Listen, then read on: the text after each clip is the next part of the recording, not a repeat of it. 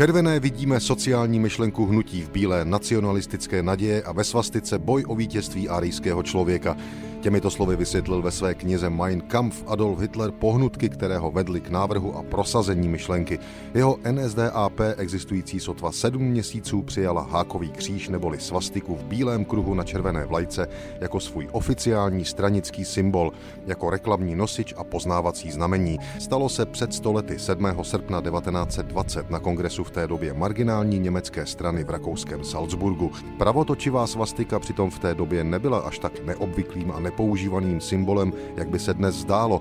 Hitlerův nápad nebyl tedy příliš novátorský v přístupu k propagaci, byl ale nakonec velmi důsledný. Hákový kříž používala i německá dělnická strana, přímá předchůdkyně NSDAP. Na přelomu 19. a 20. století i na základě archeologických nálezů byla svastika všeobecně přijímána jako indoevropský symbol. V Evropě i Spojených státech velmi populární. Jako symbol štěstí ji používali civilní organizace i všechny válečné strany první světové války na svých strojích, hlavně letadlech, i když spíše sporadicky a jednotlivě. Bankovky s hákovým křížem tiskla i třeba v Rusku v roce 1917 místní prozatímní vláda. Modrá svastika byla výsostným znakem finské armády. Ve 20. letech ji používali některé jednotky polské armády a ve 20. a 30. letech minulého století i jeden kanadský hokejový tým.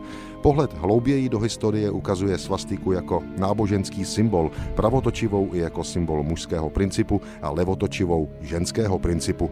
Jako dekorativní symbol je hákový kříž znám už z neolitu.